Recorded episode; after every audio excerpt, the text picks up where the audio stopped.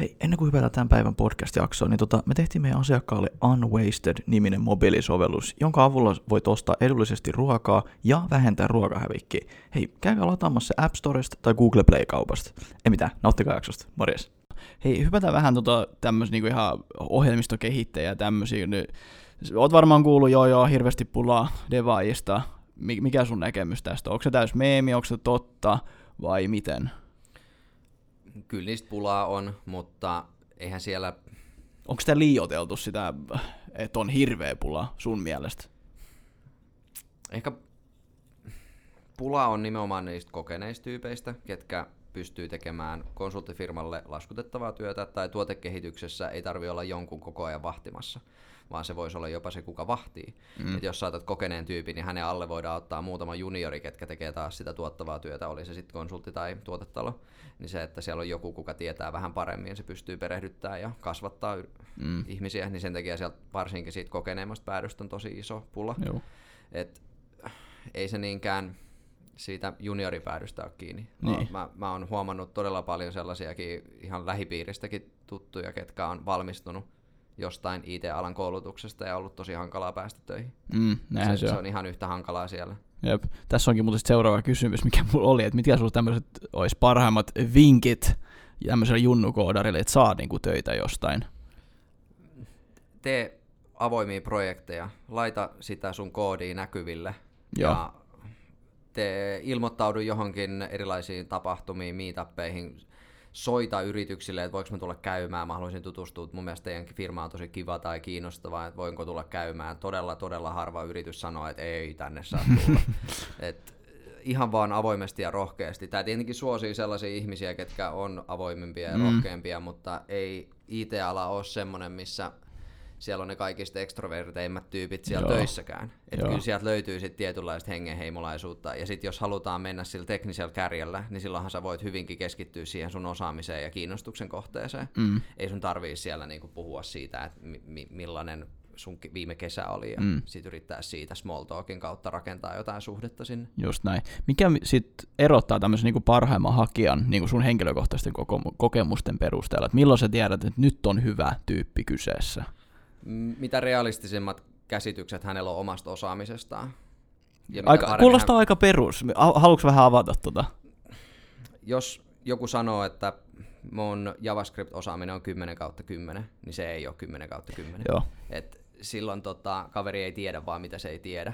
Et sä pystyt silloin peilaamaan paljon paremmin, että hei, tämä on mun vahvuus, tämä on mun heikkous ja tota, tätä mä oon tehnyt tosi paljon, tätä mä haluun tehdä.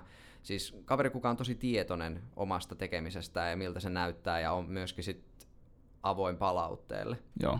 Ehkä siinä on se kombinaatio. Et mitä paremmin sä tunnet itseäsi, mutta mitä avoimempi saat edelleen myöskin ottaa vastaan uutta informaatiota. Mm. Et tässä on myöskin siis rekrytoivilla tahoilla paljon opeteltavaa, että ollaan joskus todella todella kriittisiä jollekin kooditehtävälle vaikka. Joo. Siis yleensä rekrytointiprosessissa IT-alalla, niin siinä on jonkinnäköinen tapaaminen, fiilishaastattelu, sitten sen jälkeen on jonkinnäköinen tekninen haastattelu tai pähkinä tai kotitehtävä tai joku, ja sitten sen jälkeen tavataan ehkä vielä tiimiä, porukkaa, toimaria tai jotain muuta.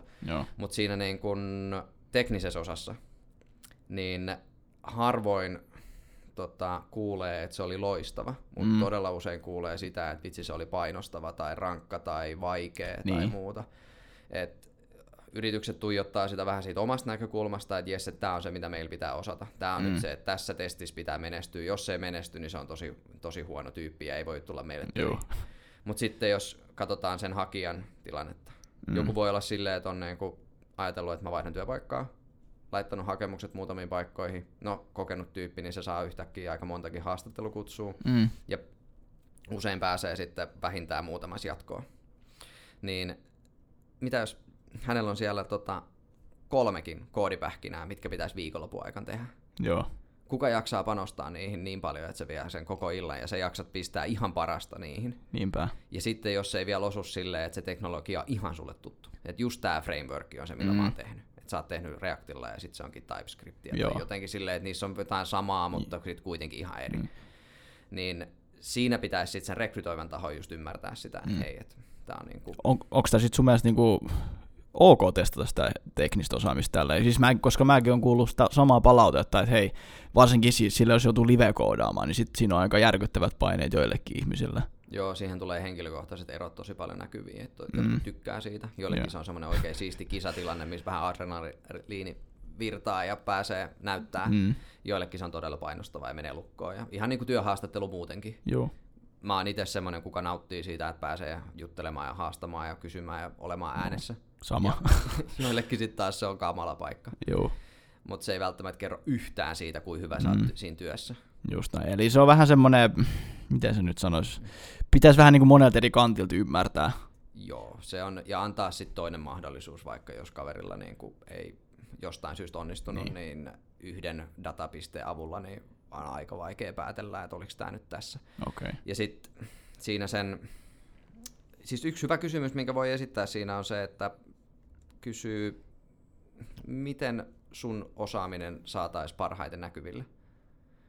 Et siinä tilanteessa tota, se joutuu vähän miettimään, että okei, mikä se mun osaaminen on, miten voi sitä parhaiten näyttää. Jollekin se on silleen, että hei, että mä oon tehnyt tosi kiinnostavia projekteja, ne on kaikki avoimena tuolla open sourcena, että kato GitHubista tää ja tää linkki. Tuo on muuten tosi hyvä pointti. Sori, että mä keskeytän. Tuo oli niin sairaan hyvä, että mun pitää pistää toi jonnekin talteen. Toi oikeasti, toi on niin kuin helkutti hyvä. Sori, jatka.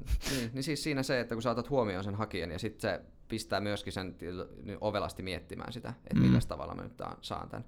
Ja sitten kun on niitä tyyppejä, kenellä on GitHub täynnä tavaraa, on niitä, kenellä ne on NDAn takia piilossa jossain asiakasprojekteissa. Ja sitten hän on silleen, että voi hitto, että siellä on se kaikki mun kaunein, hienoin työ, mitä mä oon Joo. tehnyt, ja mä en ikinä saa näyttää sitä kenellekään. Että se on kiinni jossain asiakasprojektissa. Joo. Niin jaksaako hän niinku tehdä yhtä hienoa jotain kotitehtävää, niin. mikä olisi yhtä hieno kuin se hänen vaikka vuosien projekti, mitä hän on tehnyt viimeisessä Niinpä. asiakkuudessaan tai työpaikassaan. Mm, se on vähän nihkeet. Miten tota, sanotaan, että tästä pääsee seuraavaan pisteeseen. Miten sen työntekijä kannattaa esittää se palkkatoive, etenkin nyt tällä IT-alalla? Ekana. Okei, okay, no niin. Ja mun mielestä hyvän rekrytoijan pitäisi kysyä se ekana. Okei. Okay. Se on loistava starttipiste mille tahansa keskustelulle, ja se säästää vaivaa puolia ja toisin. Joo. Kuinka monta kertaa siitä palkasta tulee se kynnyskysymys siellä lopussa. Mm. Ihan turhaan jätetty se sinne, koska se on yksinkertainen luku ja ihmiset on todella huonoja luopumaan saavutetuista eduista.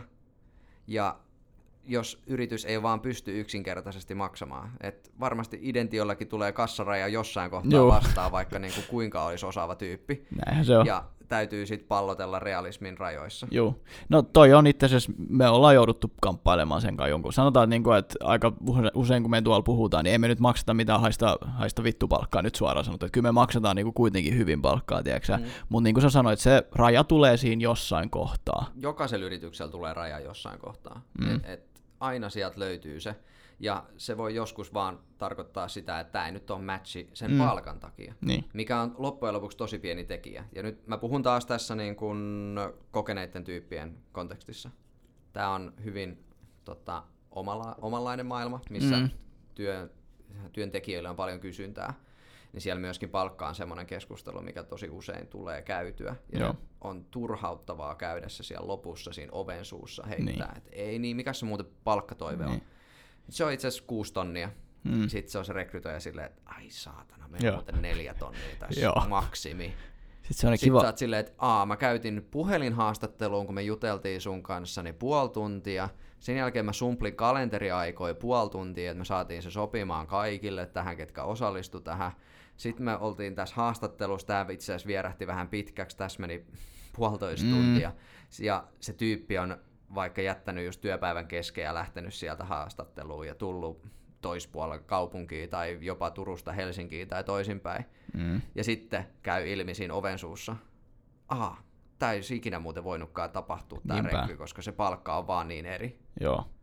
Ja sitten kun ihmiset on hyvin usein rakentaneet elämänsä sen nykyisen palkan mukaan, Juu. elintaso ja asuntolainat ja tällaiset täsmää yleensä siihen, niin sit siitä ei myöskään vaan pystytä luopumaan. Mm. No näinhän se on. Ja no minkä sille sitten voi oikeastaan. Et... Niin, et tämän takia miksi et sä aloita siitä, koska niin. se on semmoinen helppo. Se voi olla vaan tosi yksinkertainen keskustelu, mm. että ei vitsit muuta, sulla olisi kyllä tosi kiinnostava tausta, mutta nyt ei vaan niinku palkat tässä. Mä voidaan me jutella vuoden päästä uudestaan, että miten meidän tilanne on kehittynyt, miten sun tilanne on kehittynyt.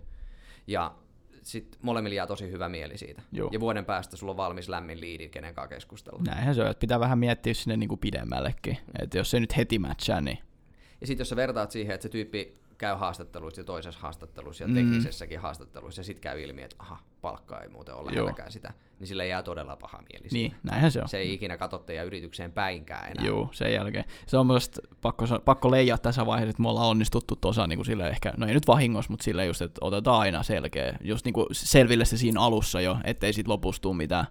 Et heti aluksi kysytään, että mikä nyt se toive on, ja ok, ja nyt lähdetään keskustelemaan siitä sitten. Jep. Välillä toimii, välillä ei, mutta semmoista se maailma on, kato, ei se aina voi onnistua. Ei, ja siis jos sä rekrytointimaailmassa tai mistä tahansa markkinoinnissa tai viestinnässä, jos sä miellytät kaikkia, niin sä et oikeasti kiinnosta ketään. Niinpä. Et sit, ei se nyt tarkoita, että itse tarkoitus on pahoittaa mieliä Mm, tai tehdä jollekin niin kuin selväksi, että tämä ei ole sit muuten yhtään sun paikka. Ei se ole se pointti. Joo. Jotta sä kiinnostat jotakuta, niin jollekin saattaa tulla vähän semmoinen fiilis, että mua ei kiinnosta toi yhtään. Mm. Se on ihan ok. joo, näinhän se on. Hei, miksi neljäpäiväinen työviikko eikä viisipäiväinen? No tästähän mä kävin puhumassa ihan oman podcastin tuolla, jos haluaa kuunnella, olisiko tuon kahvihuoneen puolella. Okei. Okay. On semmoinen TLDR-versio. Kyllä. Siis toi asiantuntijatyö, kun sä pilkot sen osiin, mitä sä saat aikaiseksi viikossa, myyjän roolissa varsinkin, siellä huomasi tosi nopeasti, että, että ei enemmän ole aina enemmän. Joo. Ja jos sä väsyneenä soitat kylmäsoittoja läpi tunnin, niin olisiko kannattanut ottaa vaan vartin tirsat ja sitten 45 minuuttia tykittää levänneenä. Mm. Todennäköisesti hitrate on aika paljon parempi. Nämä on niinku konkreettisia esimerkkejä, mistä voi havainnollistaa sitä, että se työn, työssä aikaan saatu asia ei ole yhtä kuin työssä vietetty aika. Joo. Sitten läheinen ihminen on valtiolla töissä, ja siellä kun on sitten taas hyvinkin tällaista kellokostimeininkiä, niin siellä se välillä tuntuu tosi hassulta, että jos ei sulla ole mitään tehtävää, mutta sun pitää silti kuluttaa se muutama tunti istumalla, jotta sä et Mm. jää miinukselle tunneissa. Mm. Se tuntuu tosi oudolta, ainakin Joo. omassa kontekstissa, että jaha, nyt tässä pitäisi niinku odotella vähän. Pää, tota, niin. Pääsee kotiin. niin, ja sitten jos sä mietit vielä konsultoinnin kautta, niin siellä se just laskutettava työ. Mm. Kehtaako laskuttaa sitten jostain sellaisesta, että missä et yhtään mitään tee? Mm. Et monesti voi olla vaikka tiimi siinä, ja kaikki muut tiimistä on joko kipeänä lomalla tai jotain muuta, ja sit sä oot vaan, ei hitto, että mä en saa tässä nyt niinku, en, mä, mä en Mm. pysty edistämään mitään. Joo. Niin eikö se olisi siinä kohtaa reilumpaa kaikille, että nyt vaan let's call it a day, Just ja näin. mä lähden Antaa olla. ja mä käyn nyt juoksee pääni tyhjäksi Mm. lenkillä tai jotain muuta tällaista, että niinku Niin just. se aika tulee hyödynnettyä. Niin, asiakaskin varmaan arvostaa sitä tuossa kohtaa, jos sanoo suoraan, eikä vaan niin kuin väkisin pistä lasku menemään. Niinpä. Voisin olettaa ainakin, sanotaan, että jos mä olisin siinä tilanteessa, niin kyllä mä arvostaisin, että mulle tehtäisiin Siinä tolleen. luodaan sitä luottamusta just. Niin, just näin. Hei, mennään tähän, tot- vai oliko jotain sanottavaa No, tästä? siihen ylipäätään neljän päivän viikkoon, niin se on tosi kiinnostava, koska se, jos sen nostaa sen kissan pöydälle, Mm, niin se johtaa keskusteluun työn sisällöistä ja tehostamisesta ja muusta. Ja niin kauan kun osaajat, kenen työviikoista keskustellaan, luottaa siihen, että heidän osaamisella on kysyntää, niin silloin se keskustelu on järkevää. Mm. Jos siinä aletaan pelkäämään oma palkanlaskun tai jonkun ihan työpaikankin puolesta, että ei vitsi, jos mä niinku nyt käy ilmi, että mun työssäni ei ole mitään järkevää ja sitten ne lopettaa tämän duunin ja "Ai, apua, miten mä maksan asuntolainaa näin, niin Mm. silloin se keskustelu ei ole kovin hedelmällistä. just näin. Mutta sitten kun mietitään sitä, että mitä sun pitää sun työssä saada aikaan, jotta sulle voidaan maksaa siitä se korvaus, Mm. niin sitten huomataankin, että okei, ne tulokset on paljon tärkeämpiä kuin se, että kuinka monta tuntia sä kulutat toimistolla Mm. persettässä. Mutta eikö tossakin periaatteessa, jos teet laskutettavaa työtä, niin eikö periaatteessa sit se oletus ole, että sä tekit sitä niin kuin 37,5, No, eikä sit 30. mutta siinäkin pitää muistaa pitkä juoksu. Että et kun on kyse yksilöistä ja ihmisistä, ketkä pyrkii saamaan jotain aikaiseksi, niin aika harvoin just sprintillä saa samoja tuloksia aikaiseksi mm. kuin hitaasti siinä vieressä hölkkäämällä. Just näin. Et jos mä alan nyt painaa rekrytointeja VRlle tuossa 100 tuntia viikko, niin saanko mä aikaiseksi sen, mitä mä olisin saanut kolmes viikossa tekemällä 30 tuntia viikko? Mm. En saa. Niinpä. Et, et mä, mä oon vaan palannut silloin loppuun ja mä oon ne seuraavat kaksi viikkoa sitten niin kuin, Ihan rikki. Just näin. Hyvä, että muuten avasit VR, kun nyt mennään tähän Case VR. Sä oot ollut VRL rekrytointikonsulttina ja Kyllä. rekrytoinut porukkaa sinne.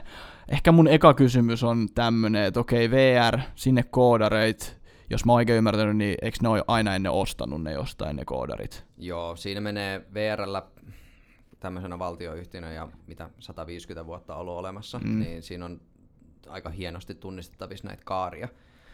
Vielä 70-luvulla niin ei ihan hirveästi mitään ITtä ollut. Se oli pelkästään junien liikuttelua fyysisillä raiteilla tuolla. Mm. Sitten jossain vaiheessa 1990-luvulla IT alkaa nostaa yhä vahvemmin päätään ja pitäisi verkkokauppaa ja kaiken näköistä tällaista tehdä. Joo. No, eihän konduktöörit siitä ja junankuljettajat ala koodaamaan niitä, Joo, vaan on järkevää ostaa ne muualta. Mm. Hankinta pistää kilpailutuksen pystyyn ja sitten halvin ja paras voittaa ja Mm. sitten saadaan valmis ratkaisu.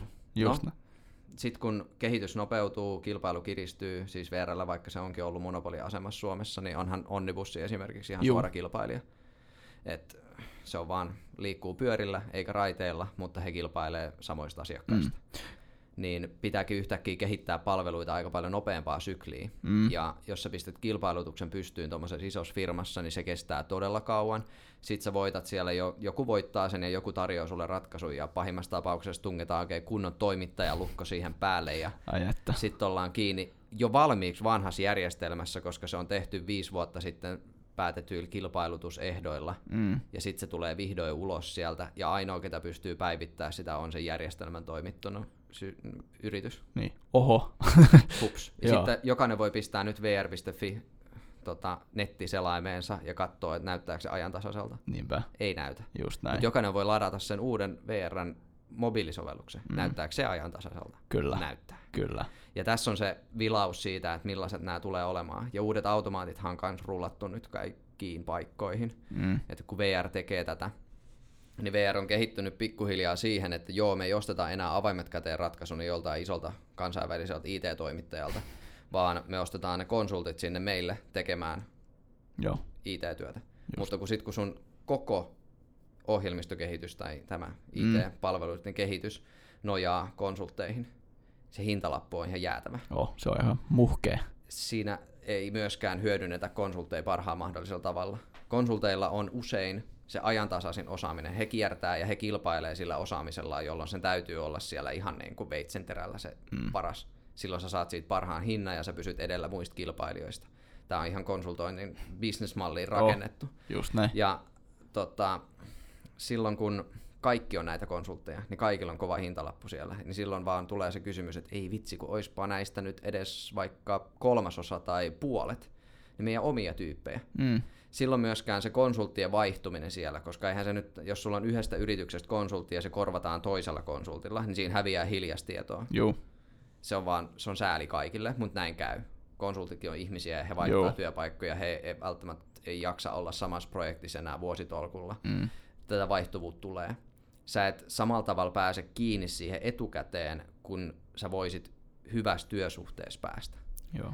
Hyvässä työsuhteessa kuitenkin avoimesti puhutaan siitä, että hei, mä oon miettinyt vähän, että mä voisin vaihtaa työpaikkaa tai mun pitäisi työkuvia ainakin muuttua, että mä jatkan täällä. Mm. Niin sit sä voit varautua siihen jo ennen kuin se tapahtuu. Niinpä. Kun Konsultti konsultti voi olla silleen, että mulla on irtisanomisaika kaksi viikkoa, heippa. näkyy, näkyy mo, niin Et sanotusti. Joo. tuli toinen projekti, mistä Joo. yri- yritys saa paremman laskutuksen tai sit konsultti itse halusi vaihtelua. Mm. Mikä tahansa se syy, niin siellä jäädään vähän nuolemaan näppejä. Just näin. Ja pahimmassa tapauksessa ei saadakaan samasta firmasta konsulttia, vaan sitten joudutaan niin ottaa jostain toisesta. Se, joskus se voi olla hyvä juttu, joskus se voi olla tosi huono Joo. juttu, kun pitää taas sit ajaa myöskin sopparit ja kaikki mm. vaan pitää Mut- käydä uudestaan. Mutta tossakin tulee sit varmaan hirveä hämmennys, jos joutuu niitä niinku konsultteja vaihtelemaan. Sanotaan, niin kun sä sanoit firmasta toisen, niin se voi olla hyvä juttu totta kai, mutta siinä on sitä just sitä hiljasta tietoa, mikä siinäkin sitten katoaa. Kyllä, siis ei, ei kukaan pysty ottaa tuommoista VRn kokoista projektia, oli se sitten just web-sivut tai mobiilikehitys tai automaatit tai joku sisäinen järjestelmä, se on ihan valtava. Mm.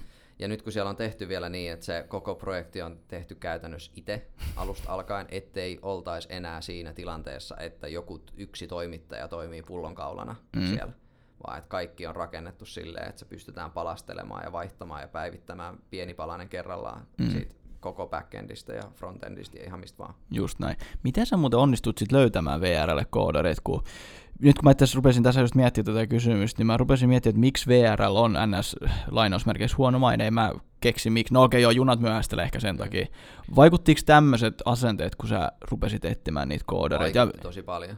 Et kun tämmöisissä isoissa kuluttajabrändeissä, niin siinä on aina plussa ja miinus. Tunnettuus on tosi hyvä, se on aina vaikeaa. Todella, siis varmasti Identiokin kadehtii sitä, että kun sä meet kaduille ja sä sanot Identio, mm, todella Häh? tietää Joo. sitä, mutta sä meet kaduille ja sanot, että VR, joka ikinen suomalainen Just tietää näin. sen. Mieti, miten siisti asema. Sä voit aloittaa suoraan keskustelut siitä arjesta ja työnkuvasta. Mm. Ei tarvitse kuvailla sitä, että aha, milläs toimialalla tämmöinen yritys toimii. Mm. Ja sitten kun puhutaan työnantajamielikuvasta ja sitten ylipäätään yrityksen mielikuvasta, niin VRllä on ollut vahva kuluttajabrändi, mikä on ollut vähän heikko. Ja nyt varmasti kun talvi lähenee ja lehdet putoilee raiteille, niin saattaa taas ainakin otsikoiden perusteella olla silleen, Niin. ei hitto, että mitä, ei, taas, mikään ei niin. toimi. Joo. Mutta sitten kun sä viet sen sinne koodaajan arkeen, niin eihän siellä ne näy. Siis mm-hmm. sä pääset siellä ihan yhtä lailla kehittää omaa tuotetta, sulla on omat asiakkaat ja sulla on omat palvelumallit ja palvelupolut ja kaikki muut, mihin sä pääset vaikuttaa ja kehittää. Ja sulla on oma tiimi ympärillä. Ei se siellä hirveästi näy, että onko se juna nyt niin kuin tänään viisi minuuttia vai kymmenen minuuttia myöhässä vai ajallaan. Mm. Niin sit kun sä pääset sinne, että mä rekrytointikonsulttina, kun otan yhteyttä johonkin tyyppiin ja sanon, että hei VR etsii mm. tämmöisiä. He on tässä tilanteessa just tässä, niin kuin, että konsultteja pyritään jonkin verran korvaamaan omille in-house-työntekijöille, jotta saadaan mm. säästöjä ja niin kuin, kaikki ymmärtää. Joo. Se, se ei ole hirveän vaikeat matikkaa. Joo, joo, ei, ei missään nimessä. Ja se on kuitenkin semmoinen, mikä on nähtävissä monella alalla. Pankkiala on ihan toinen esimerkki siellä, että monet pankkialan toimijat vaikka, niin hekin on ollut paljon konsulttien varassa ja nyt siellä ollaan silleen, että vitsi kun saataisiin pikkasen edes Mm. mm. in-house-tyyppejä. Mutta ei kukaan IT-alan työntekijä tiedä oikein, millaista siellä on olla Niinpä, työntekijänä. näinhän se on. Niin sä pääset hyvässä tilanteessa silleen tabula raasana. Et sä et, kukaan ei tiedä siitä, että millaista on IT-työntekijänä olla mm. VRllä. Niin sä pääset luomaan sitä mielikuvaa. Ja mun mielestä siellä on ollut kaikista siisteintä, mikä oli siinä alussakin tärkeintä, että nämä IT-alan johtoporras siellä, Mm. niin heillä on oikea mindsetti. Ja heillä on paljon mandaatteja myös tehdä asioita. Heidän ei tarvitse jokaista asiaa kierrättää hirveän pitkään, jolloin pystytään luomaan sinne IT-alan työntekijöille oma turvallinen arki, missä saa kehittää asioita ilman sen suurempaa byrokratiaa. Joo. Tämä on ollut se pointti. Tämä oli meille siinä ihan se make it or break it, että kannattaako meidän lähteä tämmöiselle konsulttikeikalle houkuttelee ihmisiä VRlle, Just jos näin. me tiedetään, että se arki on paskaa. Mm. Kun se arki vaikutti kaikin puolin hyvältä. Siellä mm. oli jopa konsultteja, ketkä on kääntänyt takkinsa. Mm. Eli ollut konsulttina VRllä ja sitten ollutkin silleen, että ei hitto, että miksi mä oon konsulttina täällä, kun mä voisin olla työntekijänä Niin, täällä. työntekijä täällä just näin. Noi oli semmoisia pieniä indikaattoreita siellä, että ei vitsi, että tuolla on ihan, siis se arki on ihan kohdallaan, kukaan ei vaan tiedä siitä. Mm. Ja sitten tietenkin hyvän rekrytoinnin onnistuminen tulee vasta siellä, kun se tyyppi on pitkään siellä. Niinpä. Niin sit sä pystyt konsulttina lähteä luomaan sellaista mielikuvaa, että okei, että tämä Heisit ei ole mikään maailman pienin ja ketterin firma, Joo. että kai sä nyt niinku ymmärrät sen. Okei, se on aika nopeasti ymmärrettävissä, kun katsoo VR, että siellä on mitä 6000 ihmistä töissä. Mm. Ei Suomessa ihan hirveän montaa tuon Ei. koko luokan yritystä ole. Ja siinä pitää ottaa huomioon se, että jos on jotain henkilöstöetuja, niin samassa firmassa on töissä konduktööriä ja koodareita. Mm. Niin siinäkin on se tietynlainen vivahdeero, mm. kuin se, että sulla olisi pelkästään just sennukoodareita työllistävä Mm. firma, missä voidaan niin kuin hyvin pienelle porukalle tehdä just räätälöityy Just näin. työsuhdeetuja ja halu- mitä ikinä se porukka haluaakaan. Mm. Mielestäni olisi tosi siistiä, jos ihmiset oikeasti kuulisi enemmän tästä. Sanotaan, että kyllä munkin fiilis on muuttunut VRstä tosi paljon, ja kuten mä tuossa mainitsin, niin mun VRn tota, mielikuvat on täysin mennyt just noitten, tiedätkö, lehtiartikkeleiden perusteella, ja ehkä joskus itsekin myöhästynyt huikeat 15 minuuttia. Joo. Niin, niin, niin onko se parantunut nyt? Onko se, kyllä mä uskoisin, että se ainakin mulla tuli semmoinen fiilis heti, että no mitä hittoa, kyllähän Shit's Kyllä mä- looking kyllä good. Mä haluan uskoa, että se on pieneltä osalta, Joo. ja mäkin olen siinä tehnyt pienen palasen sinne, mutta se on ollut täällä IT-puolen nurkkauksessa, mikä Mm. oli se meidän lähtökohtakin, että minkä takia me haluttiin mieluummin sinne VRlle sisään konsulttina, eikä lähteä mitään tekemään headhuntausta ulkopuolelta ja huutamaan, että hei asiakkaallani on tarve JavaScript-koodarilla, haluatko Mm. jutella enemmän, koska noita yhteydenottoja saadaan tosi paljon. Mutta se, että mä pystyin menemään sinne niiden ihan heidän työntekijöiden, kenen työkavereja mä rekrytoin, niin heidän viereen tekee omaa hommaani ja kyselee, että olisiko tämä itse asiassa semmoinen tyyppi ja hei tämä tyyppi tulee käymään täällä, että voiko se jututtaa sitä ja Mm. näin. Niin se on pienin askelin mennyt eteenpäin. joo, Et siellä on pystytty tekemään sitä arjen, arjen semmoista tietynlaista EB, Employer Branding työtä. Just näin, uskomaton kyllä. Miten tota, no mä voisin sanoa, että teikäläisen rekrytoinnit on onnistunut sinne jo ainakin tiettyyn pisteen. Sä oot löytänyt sinne koodareit, ähm, ohjelmoijia, sä oot löytänyt sinne porukkaa. Mitä niin kuin tämmöisen onnistuneen rekryn jälkeen sitten tapahtuu? Jääkö sä sinne hoita hommia vai tota, onko sä vaan silleen, jaha, no niin, VR, ohjelmoijat löytyy, sayonara. Mä oon nähnyt oman konsulttiroolini, että se ei missään nimessä lopu tohon. Mä oon käynyt jokaisen tyypin kanssa, ketä mä oon sinne ollut jotenkin mukana siinä rekrytoinnissa, niin mä oon käynyt vähintään lounaalla tai kahvilla niiden kanssa, kun ne on aloittanut. Ja sitten kun mä oon siellä on saittina siellä, niin mä pystyn niinku ohi mennen kysymään, että hei miten menee. Ja sit mm. mä, mä, tykkään jutella WhatsAppissa, linkkarista tai mistä tahansa, mikä nyt sattuu olemaan sille tyypille tota, se luontainen tapa kommunikoida. Niin mä tykkään laittaa viestiä sinne ja kysellään, miten menee. Joo. Et se auttaa mua varmistaa, että ne rekryt on ollut hyviä. Joo.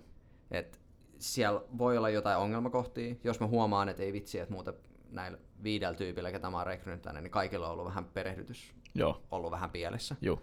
Niin sitten mä pystyn viemään sen siitä anonyyminä sinne johtoportaalle, että tiesiksi, että teidän pitää panostaa teidän perehdytykseen mm. paljon enemmän. Ihan valtava arvokas mm. tietoa sinne. Jos mä olisin vaan tunkenut pääni pensaaseen ja ollut silleen, että jes, nyt se rekry on tehty. Joo. Ja Ko- komissiot napattu, no en tiedä, onko niin. komissio, mutta ylipäätään. No, niin, niin. Tästä mä voin puhua, mulla Joo, ei ole. niin. Siis meidän toimintamalli rakentuu tuntilaskutuksella. Joo. Eli tämäkin on siinä mielessä mulle todella, todella tärkeä juttu, että mä pystyn tekemään tuolla tuntilaskutushommaa, mm. jolloin mun intressit on todellakin olla vaan siellä mahdollisimman pitkään ja tehdä mahdollisimman laadukasta työtä, Niinpä. eikä tehdä mahdollisimman monta rekrytointia. Niin, just, just kun sä puhut siitä headhuntauksesta, että ei vaan löydetä se yksi jäbä tekemään sitä JavaScriptia sinne. Niin ja siis headhuntausta en mä niinku turhaan halua demonisoida sitä, että se olisi väärä ratkaisu tehdä ja paikata niitä. Se on usein pistemäisiin, yksittäisiin tarpeisiin todella hyvä ratkaisu. Mm. Sä, sä oot pystynyt määrittelemään, että hei, tämmöinen tyyppi tarvitaan, joko sen takia, että sitten on samasta hommasta on joku lähtenyt, eläköitynyt, mitä ikinä onkaan, ja sitten sä oot silleen, että tähän tarvitaan tyyppi. Silloin headhunterit on tosi hyvä keino siihen. Sä voit Mm. itse asettaa laatukriteerit tosi ylös ja olla silleen, että okei, tämän pitää oikeasti löytää. Mm. Ja silloin kun headhunteri jahtaa tietyllä tapaa sitä komissiota, jotta se Mm. toimeksianto on heidän mielestä valmis, niin hän pyrkii just vastaamaan niihin sun laatukriteereihin. Just näin. Se on, se on hyvä, mutta sitten kun tulee volyymiksikin VRllä puhutaan kymmenistä. Ja sitten kun piirrettiin vielä tulevaisuuden kuvaa seuraavalle niin kuin muutamalle vuodelle, Mm. niin pystyttiin puhumaan todellakin useista kymmenistä rekrytoinneista. Joo. Niin sitten on silleen, että ei hitto, että tuossa tulee kyllä kallista, jos toi on case by case ja Mm. jokainen headhuntataan. Ja Erikseen, Siis- joo. Semmoinen ohjelmisto, kokeneen ohjelmistokehittäjän headhunt-palkkiot, ne liikkuu siellä niin kuin Tuhan- 20 prosentin vuosipalkasta, Mm. noin 20 pinnaa. Nä, näin mäkin on kuullut. Siis mä oon kuullut tämmösiä, mä en tiedä sidetrackataanko nyt, mutta siis anyways, mä oon kuullut just silleen, niin että jonkun nimen antaminenkin on pelkästään joku kolme neljä tonnia jollekin maksaa. Ne on ihan, siis silloin voidaan puhua kyllä todella, todella oudosta tavasta toimia. Et, No nämä on tämmöisiä, ku, tiedätkö mä oon kuullut vaan, että on taas Joo. tämmöisiä, että se pieni kalatarina, että se oli ainakin näin iso. Tota, mutta, Mutta se on tota, ihan hyvä ohjenuora siihen, että jos kokenutta koodaria lähdet rekrytoimaan ja joku sanoo, että tämä maksaa näin ja nä- näin paljon, niin kymppitonni kuulostaa ihan järkevältä. joo. Ja jos katsotaan meidänkin palveluita, meillä se tietenkin ei, on pikkasen erilaista, kun me otetaan ne osaajat ensin ja sitten vasta, jos se Mm. osaaja päättää mennä jonnekin, niin meilläkin on siinä success fee tässä Joo. bisneksessä. Totta kai, totta kai. Ei ole tällä rekrykonsultoinnin puolella, mutta siellä rekrybisneksessä niin meillä on 20 pinnaa. Juu, juu. Ja se näkyy ihan nettisivuilta. Joo. Harva firma avaa näitä hintoja. Joo, ei, siis joo, se on aika iso juttu, että oikeasti kertoo avoimesti näistä. Ja mä muista kuka sen mulle sanoisi, mutta jossain mä kuulin, että turha niitä hintoja on piilotella, koska kyllä teidän kilpailijat tietää ne. En, en mä tiedä, mistä... tarpeeksi lähelle ainakin. Niin, just näin. Kyllä A-talentilla varsinkin, kun oli selkeästi tunnistettavissa, ketkä on kilpailijoita, Mm. että nuoriin ammattilaisiin keskittyneen rekrytointiyrityksiä oli Mm. muutama siinä ympärillä, niin sä kuulit asiakkailta. Joo. Et siellä samassa paikassa, samassa neukkarissa oli joku tyyppi just puoli tuntia aikaisemmin käynyt myymässä sitä Mm. toisen firman palvelua, niin kyllä se asiakas sitten yleensä sanoo, että te oottekin vähän halvempi kuin toi toinen. Joo, Et sieltähän se tihkuisi anyways. just näin. Sitten se on vaan kysymys siitä, että kuinka hyvin ne on kirjattu sinne Mm. mm. CRM tai muu. Niinpä. Tuli vaan semmoinen loppuveto ehkä tähän, että periaatteessa sen onnistuneen rekryn jälkeen, niin sitten se työ vasta niin kuin alkaa, jos mä nyt oikein ymmärsin. Joo. Totta kai se nyt on tehnyt osan siitä työstä, mutta sitten on just sitä, niin kuin, mietitään sitä pidemmän kaavaa kautta. Ja silloin kun sä mietit sen tekijän kautta, kuinka moni haluaa mennä jonnekin firmaan, missä tota, se rekrytoija on vaan toivonut, että sä kirjoitat alle, allekirjoitat sen soppari. Mm, Kyllä mä haluaisin mennä semmoiseen firmaan, missä sitä rekrytoijaa aidosti kiinnostaa se, että viihdyks mä tässä työssä. niinpä. Ja jos se on kokenut tyyppi, niin silloin valinnanvaraa. Mm, Silloin alkaa harmittaa, jos sä oot tehnyt väärän valinnan. niinpä. Ja väärä rekrytointikin maksaa, mitä mä nyt on kuullut tämmöisiä huhupuheita. Se oli mun ykkös, ykkösmyyntiargumentteja oli silloin ihan tota, just Atalantin housuissa, että joo, että jos asiakas sanoo, että rekrytointi maksaa, sitten on silleen, että no, tiedätkö mitä virherekrytointi maksaa. Mm. Otat jonkun tyypin, ketä tienaa vaikka 3-4 tonnia kuussa ja pyörität sitä pari-kolme kuukautta koeajalla siinä ja sitten toteatte, että ei se ollutkaan oikea matchi. Sä oot mm. maksanut sille yli 10 tonnin palkkaa, sivukulut päälle, 15 Just tonnia näin. mennyt siihen, ja sä et ole välttämättä mitään muuta saanut kuin perehdytettyä tyypin, kuka lähti pois. Mm. Se on kallista näin. Ja meillä olisi pieni semmoinen meemi ehkä tai vitsi, että työntekijät ei maksa, että se maksaa, että niitä ei ole. Mutta totta kai me laskutetaan per tunti, niin se on nyt se tämmöinen... on konsultointiyritykseen niin. sisäänrakennettu. Näinhän se on. Konsulttiyritys kasvaa tekijöidensä kautta ja se toisaalta on ihan kiinnostavaakin, koska silloin tekijöiden hyvinvointi ja toiveet nousee mm. keskiöön. Näinhän se on. Tämmöinen loppukevennys vielä, että onko ok viedä työnhakija kallialle ja vetää sitä kautta haastattelu? No jos se tuntuu siitä, siitä kuka vie sinne kaljalle, niin luontevalta. Okei. Okay. Et älä pakota itseäsi rekrytoijana ainakaan semmoiseen muottiin, Joo. mikä ei tunnu. Tai sitten just rekrytoivana yrityksenä, niin älkää yrittäkö olla jotain, mitä teidän arki mm. ei ole. Niin, niin että jos te viette rekrytointiprosessissa kaljalle ja viihdytätte ja on niin kuin saatana hauskaa, niin Joo. niin sitten ja arki on ihan hirveä tuurtamista, missä ei ikinä käydä kaljalla yhdessä, niin on se vähän väärä. Joo, antaa ehkä pienen väärän kuvan tuossa niin. noin. On. se on, kunhan se on linjassa sen arjen kanssa. Tämä okay. on niin tylsää kuin se onkin, niin se arki on se juttu. Joo. Se on se, mikä oikeasti on, kiinnostaa. On, joo, joo. Me katsotaan toinen toistemme Instagram-storeja sen takia, kun ihmiset kuvaa omaa arkeensa siellä. Mm. Okei, okay, vähän kiiltokuvamaisesti ja näin, mutta se, että mitä arkisempia asioita ihmiset jakaa, niin sitä enemmän ne tuntuu kiinnostava. Näin se on. Ja sen takia me oikeastaan näitä kaikki tehdäänkin, koska mm, ihmisi... puhutaan arjesta vaan. Niin just, niin, just näin. Hei, onko jotain kysymyksiä meikäläisiä? Mulle oikeastaan, mä sain kaiken mitä mä halusin niin sanotusti itsekkäästi tästä. Onko jotain kysymyksiä meikäläisellä? No, miksi et sä ikinä muuttunut Helsinkiin? Miksi sä asut Turussa? No, vaimo tykkää niin paljon olla täällä näin, niin tota, me ollaan vähän niin kuin täällä jääty. Ja mulla, mulla ei oikeastaan niin iso ero. Mä tykkään Turusta, mä tykkään tästä lähialueesta. Mun ei ole pakko mennä Helsinkiin. Sanotaan, että mä voisin mennä Helsinkiin että mulla se ei ole niin big deal. Sanotaan, että se ei ole niin big deal, että mun olisi pakko päästä sinne, mutta kyllä mä voisin, sanotaan nyt tällä. Joo, ja siis mä sanon loppukaneettina sen, että kyllä tässä IT-rekrytointeja tekevänä turkulaisena ja IT-alalla, kun pääsee tämän rekrytoinnin kautta aika paljon pyörimään, niin olisi tosi kiinnostavaa tavata tyyppejä täältä. Mm. Siis tämä on ihan yhtä lailla mä en usko siihen, että tämä on jotenkin semmoinen ammatillinen tyhjiö. että täällä ei ole mukaan yhtään IT-rekrytointiosaamista vaikka. Mm. Mut niitä on tosi vaikea ihmisiä löytää. Et mä heilun linkkarissa, mutta ei siellä hirveän moni turkulainen rekrytoija Joo, ei heilu. Mä en tunne oikeastaan ketään muuta turkulaista IT-rekrytoijaa kuin sä, niin tota, ja kuitenkin mä oon tässä alalla aika paljon. Mm, ilmiantakaa itsenne, Joo, kyllä. IT-rekrytoijat. Kyllä, ottakaa meihin yhteyttä. Hei, kiitos Tommi, hei, ihan kiitos, mahtavasti. Yes, morjesta. Kiitos, että jaksat kuunnella podcastin loppu. Hei, ellet sä kertonut sun kavereille ja sun ystäville, että tota, tämmönen podcast on olemassa, niin please ihmeessä tehkää se ja muistakaa subscribeata tähän podcastiin iTunesissa, Spotifys ja vähän joka puolella internettiin. Ei mitään. Kiitokset vielä kerran. Moro.